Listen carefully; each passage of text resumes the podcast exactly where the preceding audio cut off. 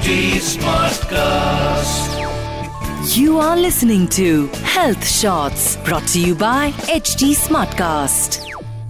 Hi, welcome to H D Smartcast. My name is R J Sona, and welcome to the brand new episode of Breaking Beauty Stereotypes with me, R J Sona. Today is that day जहाँ पर uh, uh, मैं कहीं ना कहीं कोई ना कोई कहानी आपको बता देती हूँ, and you know I'm like okay fine, ये होना चाहिए, ये नहीं होना चाहिए, but you know um, हर हफ्ते की तरह ये हफ्ता थोड़ा सा अलग होने वाला है because this today I am gonna share a instance जो कि मेरी लाइफ में नहीं हुआ बट uh, दुनिया की I am talking about world दुनिया की पावरफुल महिला के साथ हुआ.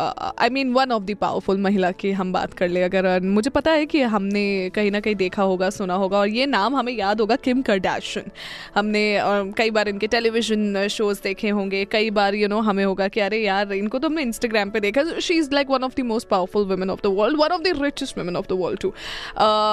तो उनके अभी रिसेंटली उनके हस्बैंड जो है Kanye West, he is also one of the powerful man. ठीक है, अब बाबा इन दोनों के बीच डिवोर्स हुआ हुआ ठीक है. मैं थोड़ा बहुत आर्टिकल्स न्यूज़ पढ़ रही थी, इन सारी खबरों से रूबरू होना मेरे को बढ़िया मज़ा आता है. बड़े तो you you know know, uh, अपने अपने बच्चे को पाने के लिए या फिर अपनी फैमिली को वापस पाने के लिए Kanye has been doing things जो कि किसी भी इंसान को नहीं करनी चाहिए, स्पेशली पब्लिक ह्यूमिलिएशन जिसको हम कहते हैं. यू नो पब्लिकली अपनी वाइफ को डिसग्रेस करना, पब्लिकली अपनी वाइफ का मजाक उड़ाना, that's not nice.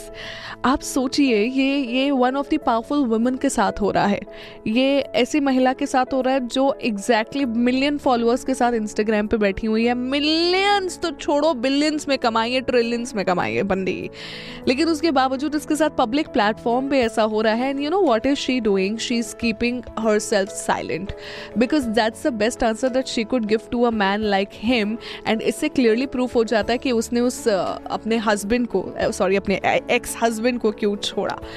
I wouldn't say कि whatever Kanye is doing is justified और whatever Kim is doing is justified. I would only say this कि जब इतने बड़े बड़े लोग हैं उनके साथ ये सारी चीज़ें हो रही है, उसके बावजूद वो साइलेंट रह रही हैं, तो दिस क्लियरली शोज़ कि किस तरीके से आप अपने आप को ह्यूमिलेट नहीं करेंगे. वो कहते हैं ना कि अगर आप कीचड़ में पाँव रखेंगे तो कपड़े तो आपके भी गंदे होंगे, तो अगर आपको अपने कपड़े गंदे नहीं करने तो आप एकदम शांति से बैठे रहिए और ठीक है साइलेंस में थोड़ा सा जवाब देना सीखिए.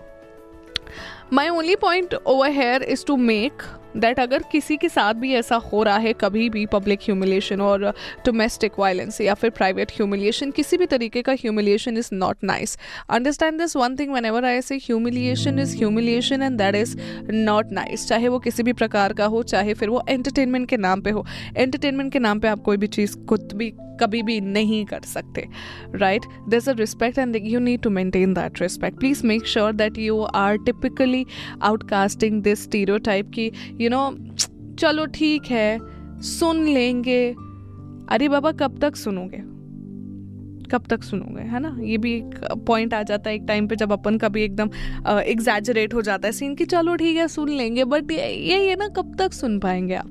हर एक चीज़ को सोच समझ के जवाब देना भी कई बार ज़रूरी होता है ना. आई एम श्योर कि वो प्लानिंग प्लॉटिंग ज़रूर हो रही होगी कि किस तरीके से श्योरिटी के साथ एक जवाब दिया जाए जिसकी वजह से कोई भी ना अगली बार को एक आ, ऐसा मुँह ना खोले कि तकलीफ हो.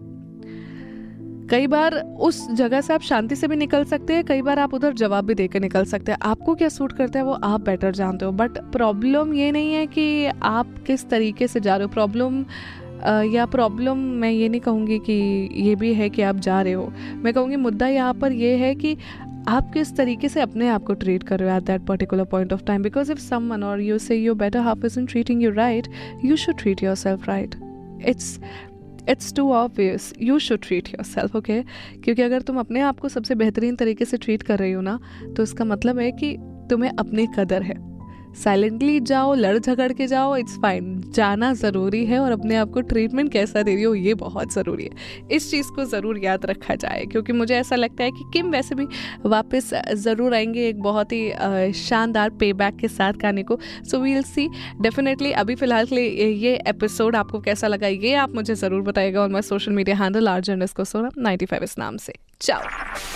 You were listening to Health Shots, brought to you by H D Smartcast. H D Smartcast.